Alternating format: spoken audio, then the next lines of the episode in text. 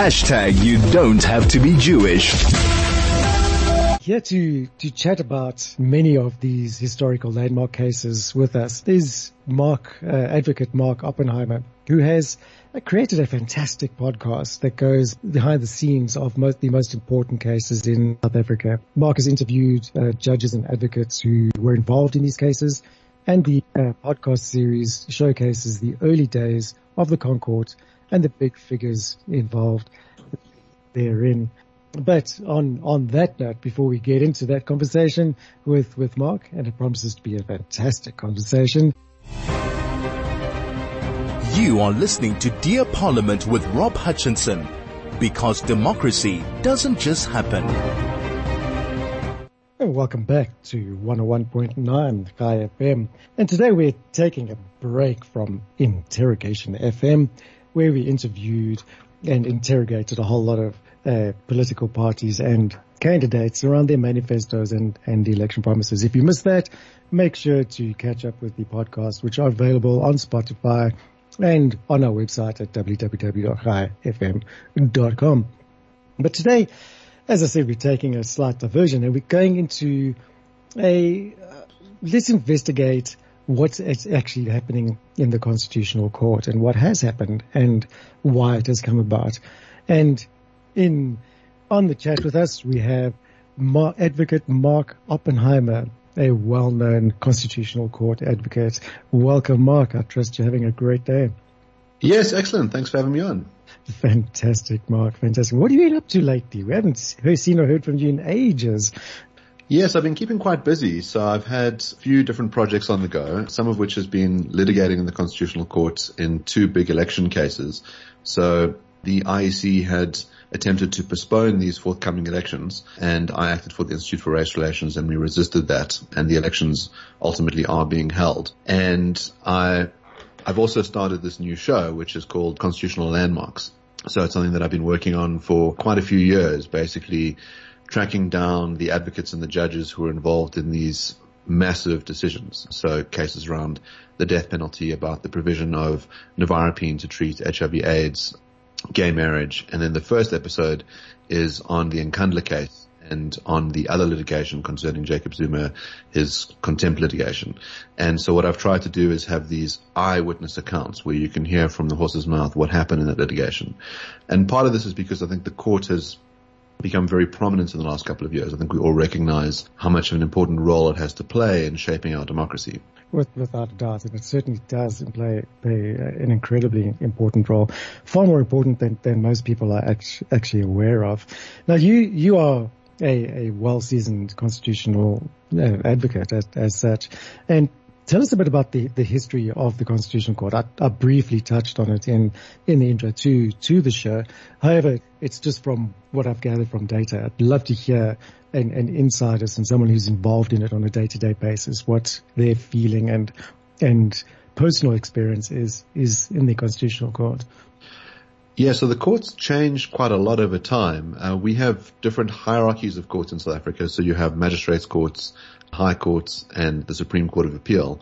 And the original idea was that the Supreme Court of Appeal would be uh, the final court for all matters, barring constitutional matters, and the Constitutional Court would be dealing exclusively with that. Um, and, you know, with the creation of the constitution, and bear in mind, we must remember that there were really two constitutions.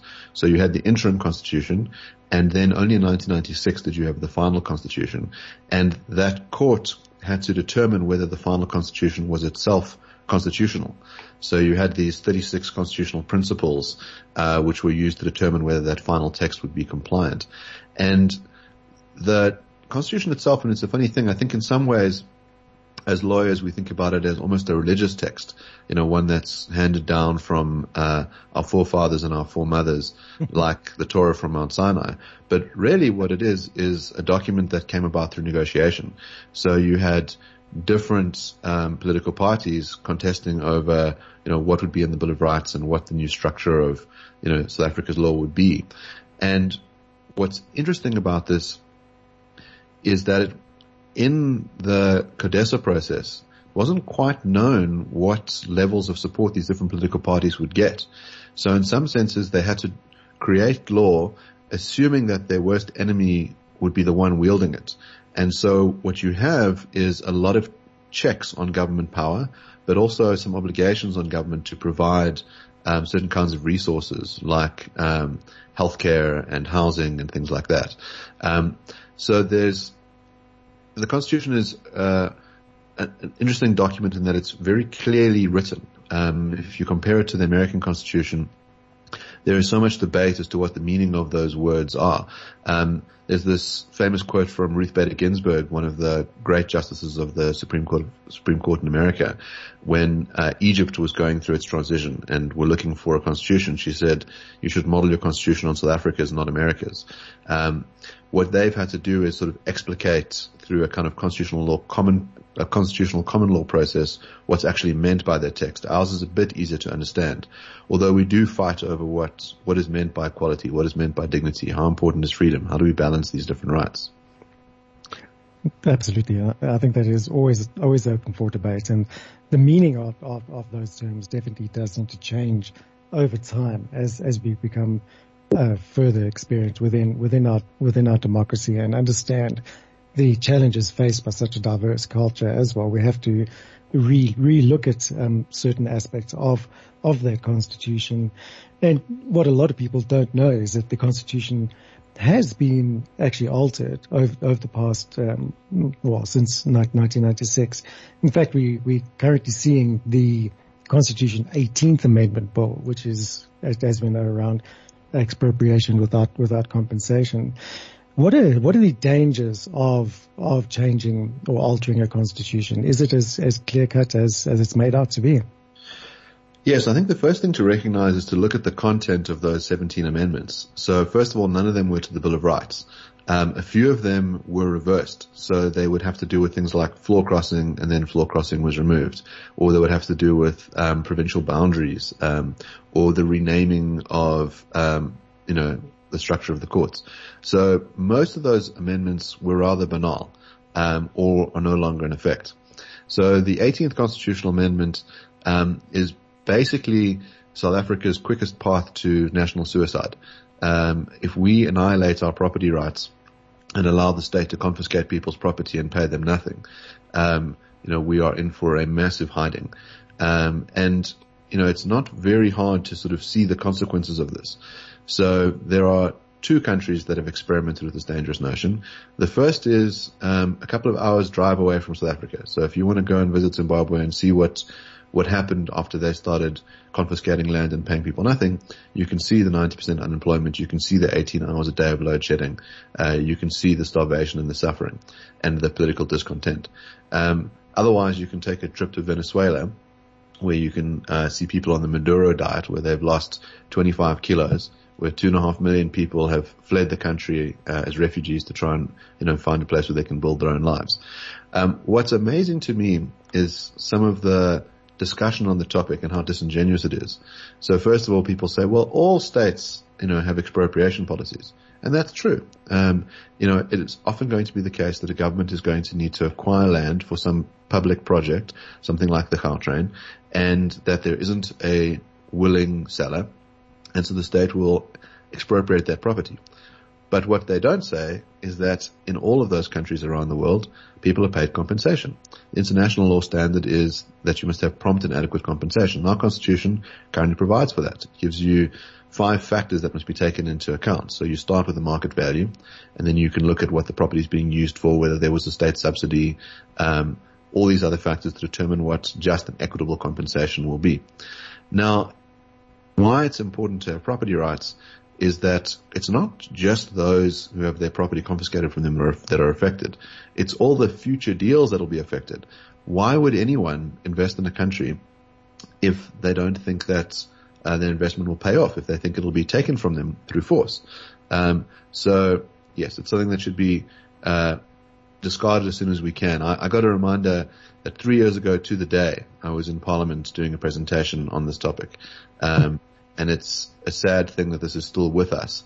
Um, what's interesting is that the Minister of Justice, Ronald Lamola, has acknowledged that uh, custodianship, the idea that the state would sort of be the custodian of land, is an anti-black policy and one that will uh, quickly get us to um, the suffering that you find in Venezuela. So that's from the Minister of Justice. Um, so if if the matter is taken to a vote, uh, one hopes that uh, it doesn't achieve um, the sufficient number of votes.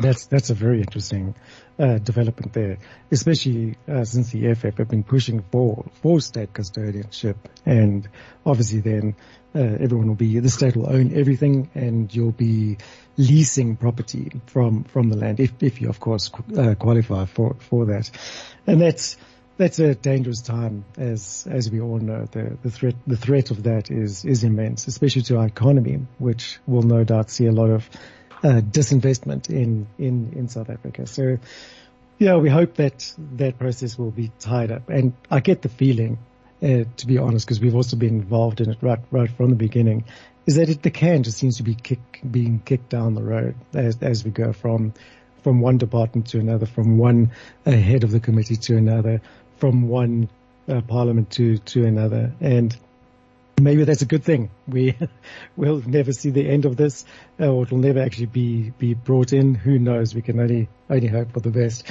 But I mean, a very simple solution to my mind is that if you're a member of parliament and you intend on voting for this, the first thing that you should do is that you should surrender all of your private property to the state and say, you shall be the custodian of my assets. Um, and enter into an arrangement where the state will protect all of your private property. It'll no longer be yours. And if you're comfortable doing that, if you are comfortable giving the state that power over what was formerly your property, then go ahead and vote for it. But no sane individual would ever do that. They just think it'll happen to other people. Yeah. So people say, oh, you know what? Those farmers out in the hinterland, I don't mind if the state takes their stuff. They'll never take my stuff.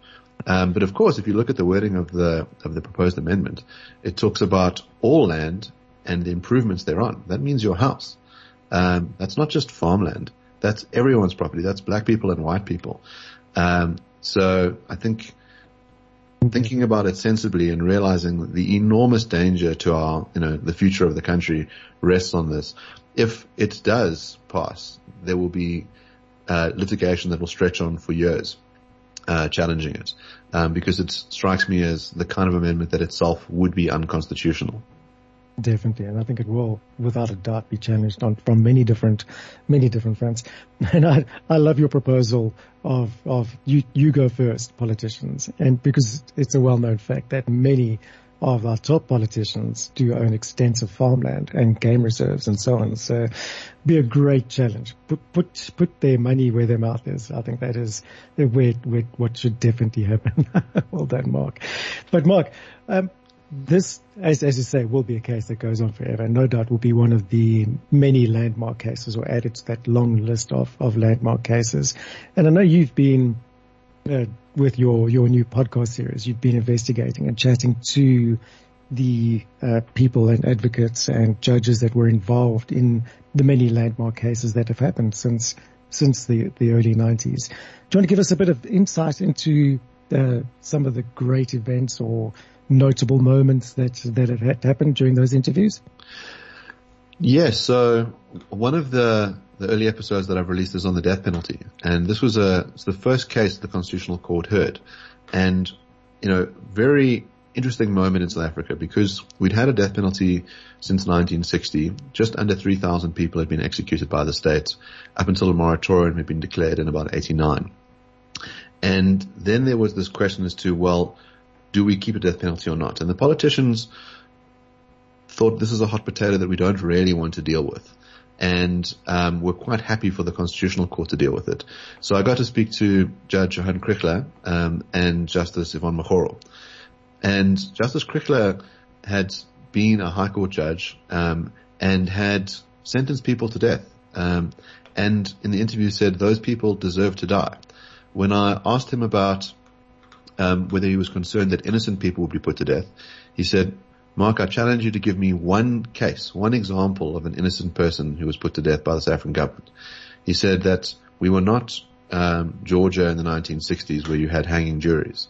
Um, but ultimately, you know, he he, along with all the other judges of the Constitutional Court, held that we could no longer have a death penalty um, because of the Constitution. And his argument was once we got a right to life, it became illegal to put people to death.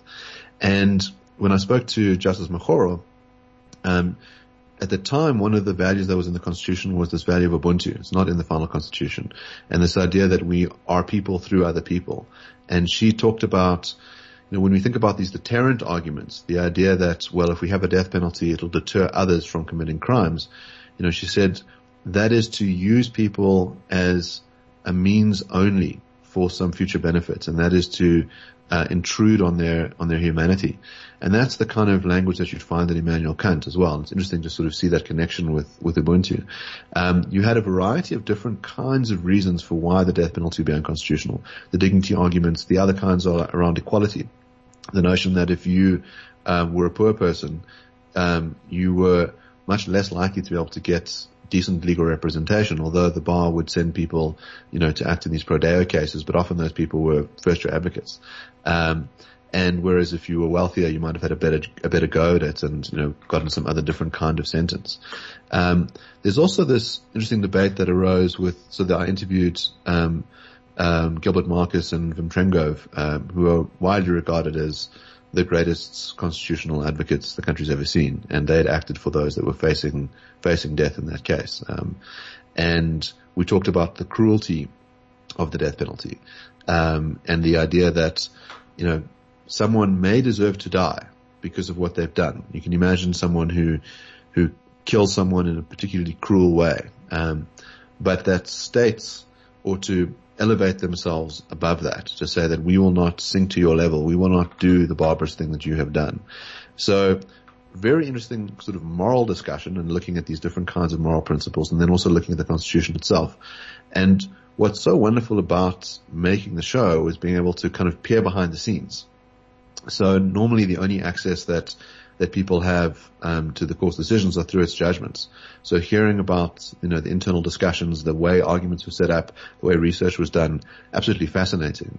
Um, I also have an episode that'll be coming out that looks at the personal lives of, of the judges. Um, and so that episode will feature Yvonne Mokgoro and Justice Albie Sachs. And Albie plays quite a dominant role in the series in that episodes. And there is a moment where um, Yvonne Mokgoro just um, embraced me and, and cried, um, and sort of talked about just what a wonderful opportunity this was to reflect on, on her career as a judge and on her, on her prior history. There's this, um, moment where, um, she was, she was arrested for being engaged in an anti-apartheid protest. Um, and, um, her, her lawyer, um, at the time said to her, you know, um, well, she said to her lawyer, you know, South Africa needs more people like you. And he replied, uh, it needs more women like you. And it changed her career. So she was studying nursing at the time and she decided to become a lawyer. Um, her, her, lawyer was Robert Sobukwe. Um, and so this had this huge impact on her and really had a huge impact on South Africa's history if you think about these small incidences. Um, and so Yvonne Mokgoro wrote the first free speech judgment in this matter called case. And the principles that are in that judgment have had ramifications, you know, for the next 25 years in terms of how we develop our free speech law and how we work out which speech is protected and which speech, you know, um, isn't protected. Oh, it's amazing. It's, it, and it's these kind of intimate stories which I think uh, everyone should should be exposed to. Intimate stories are hold hold all the emotion, and although a, a court as such shouldn't be based on on emotion, you can't help but uh, express emotion, especially in these these important cases in in the constitutional court. Now, uh, you mentioned something rather interesting there about about the the death penalty and. Um, it's about the, the right to life, so it actually conflicts with, with the Constitution. And, you know, there's been so many calls from from the public to reinstate the death penalty, and you know, perhaps they just don't get a get an understanding of it. And I think the public would see it as a as a deterrent to future crimes. However, there, there, there's massive debate around around that as well. Would would it be a, a deterrent? Or, well, we discussed it a little bit during the episode, and the greatest example for why it's probably quite a poor deterrent in uh, in England, um, they used to have the death penalty for a large number of petty offences, um, one of which was pickpocketing, and they would have public hangings. And the, the place where you were most likely to be pickpocketed was at a public hanging. so you can imagine a pickpocket seeing one of his former colleagues being hung and saying, nobody's looking at me, I'm going to grab some wallets. That shows you how poor of a deterrent it really is.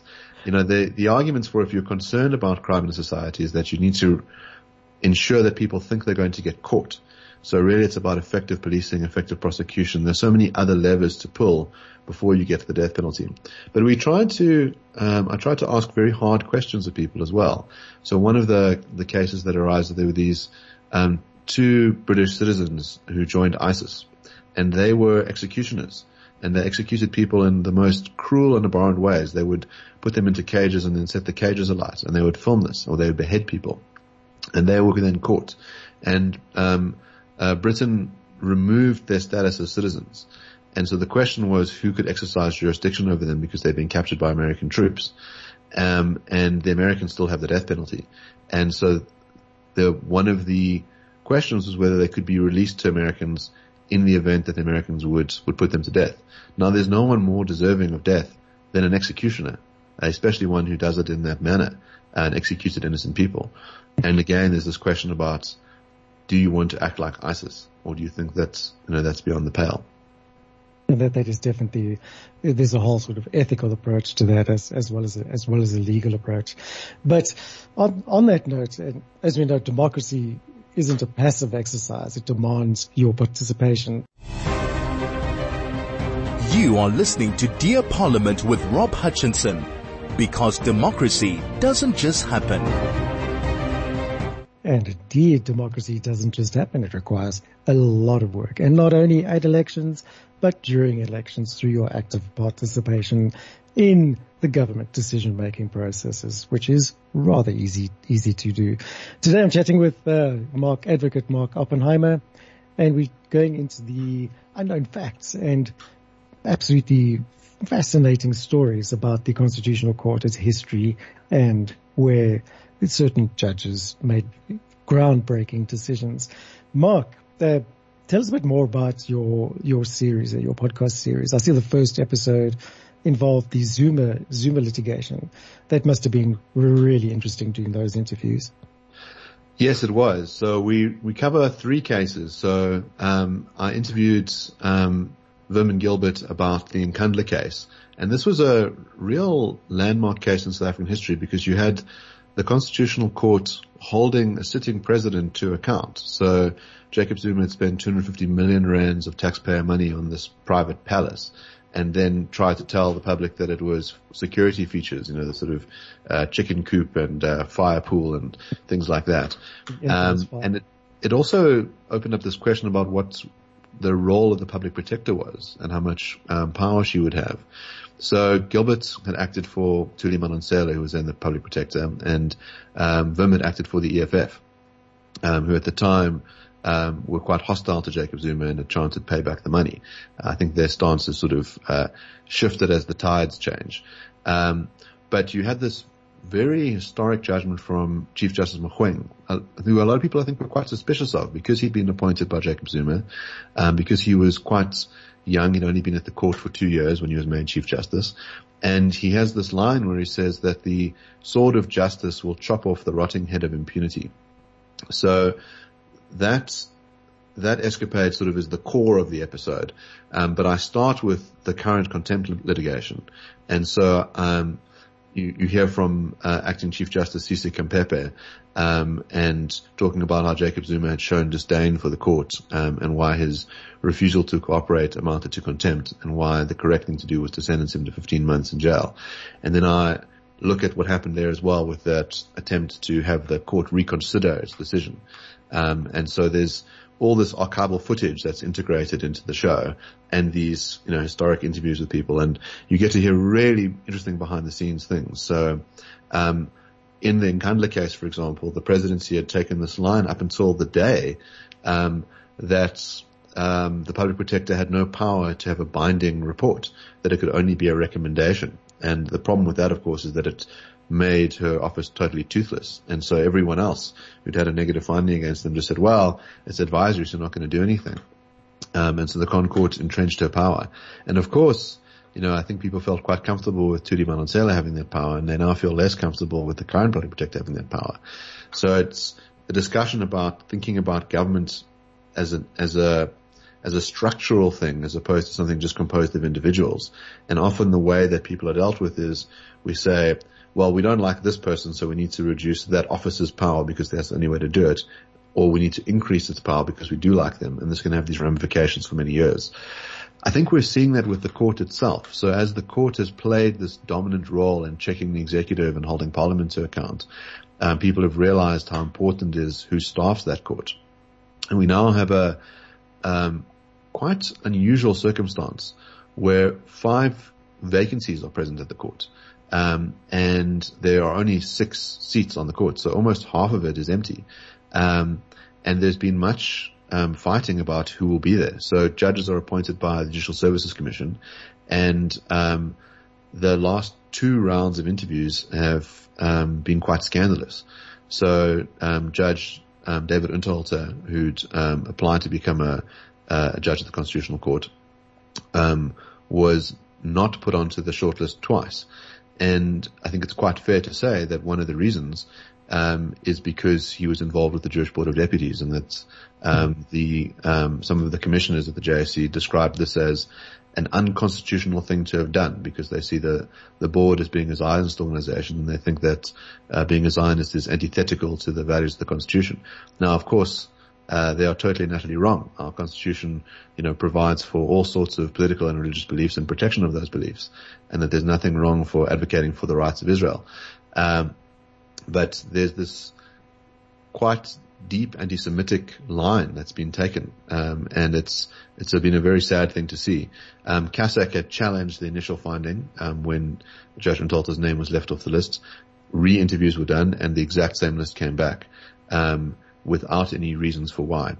Um, so we may find ourselves in a situation where we don't have permanent judges on that court for a while if we have ongoing litigation. The other thing to remember is that Jews have played quite an important role in the Constitutional Court. So, um, the former Chief Justice was Arthur Chaskalson. Um, Albie Sachs was Jewish. A lot of the advocates who are involved in litigation there are Jewish. Um, and I think Jews have got this uh, important voice. Jews are often concerned about the nature of law, the nature of justice, um, and really have, you know, shaped South Africa in many positive ways. Absolutely and there, there's there's no doubt as to to the reasons why as as well. But that is it is a, a rather concerning uh, outcome there, and I do believe it does does need to be challenged. The constitutional courts of all courts should should be the one that holds a a clean line that holds no opinion, that is totally unbiased and uninfluenced by by politics and and so on. Yet it does not appear appear to be so. Um, I've got a whole lot of questions, Mark. But let's uh, let's have a quick break, and then please, listeners, stay stay with us as the, I'm going to push Mark a bit here. after after the break, we'll be right back. You are listening to Dear Parliament with Rob Hutchinson, because democracy doesn't just happen. And Welcome back to 101.9 Chai FM. I'm chatting today with advocate Mark Oppenheimer around the ins and outs and behind the scenes happening in the Constitutional Court, the cases involved, and the history behind monumental decisions and, and landmark cases. Mark, earlier on, we, or you mentioned the, uh, some changes in laws that, that, that happened and, uh, rules that were made in, in, in the in the ConCourt, which affected affected those laws. I read I read recently that in uh, New Zealand there was a case where the the public took the government to court on on, on a constitutional matter, and it was around lockdown regulations and and so on, and they actually won. They actually won, which was would have seen um, lesser restrictions on on lockdowns in, in New Zealand. However, the politicians and lawmakers then immediately changed the law to undermine the, that legal outcome. How how valid is is the court process or the judiciary process, especially the constitutional court, when uh, lawmakers can do that and undermine legal outcomes? Yeah, it's an interesting game that gets played um, when a court strikes down a certain law as being unconstitutional, um, and then Parliament tries to produce a new version of that law to be compliant, um, but can sometimes you know, really reproduce an unconstitutional law. Um, what's interesting about litigation during the pandemic is I think there's been a lot of uncertainty about how long the pandemic will last and how long these supposedly interim infringements on people's rights will be necessary for. Um, I was involved in quite a lot of uh, anti-lockdown litigation um, for a number of organizations, um, including DRSA, who I think played an incredible role on this front. Um, and what was interesting was seeing how when civil society got together to push back against some of these own restrictions or irrational restrictions, um, that government backed down in quite a few instances. Um, what became difficult was I think courts found themselves in an awkward position. They didn't quite know what to do, um, and at times tend to uphold the government line because they were they were sort of concerned about you know where is this going, how long will this last for. Um, it's quite difficult to litigate on those sorts of issues in the constitutional court because approaching the court directly is something that's not easy. The court generally wants to hear matters after they've been considered by other courts. Um, and so the, the court hasn't dealt with a, a, pandemic matter barring the elections case. So there, um, the IEC had approached the court for a postponement of the elections on the basis of the pandemic, saying we we don't think we can have a free and fair election now in the pandemic. And the court said no. Um, you know, the court sort of looked at the concerns of COVID and said, you have a constitutional obligation to have this election and you are going to do it. And we're not going to grant you your postponement. So that gives an indicator, um, of where the court's priorities are at. Um, but you can have this sort of circumventing that goes on. Um, one of the cases that um, I'll be dealing with in a future episode is on gay marriage, and this is a fascinating situation. So South Africa's got a constitution quite unique in that in our equality clause where it talks about the kinds of classes of people that you can't discriminate against, sexual orientation is included. Um, so other constitutions um, might mention, let's say, race and sex and ethnicity, uh, but ours really covers a broad range of things. And so a a number of cases were brought um, before um, the challenge to gay marriage was brought. So it really was a sort of 20 year um, process. Um, first thing to recognize that in South Africa, um, sodomy was still a crime. Um, and so the first step was to remove that. and so there was a challenge in 1993, which was successful. Then it was a matter of recognizing same-sex relationships for other reasons. So allowing people to gain citizenship through partnerships, um, or allowing couples to adopt. And eventually, um, in 2006, um, this this case was brought, um, allowing uh, two women to get married. And this is a really interesting moment. So. Um, Albie Sachs wrote the majority judgment and Kate O'Regan wrote the minority judgment.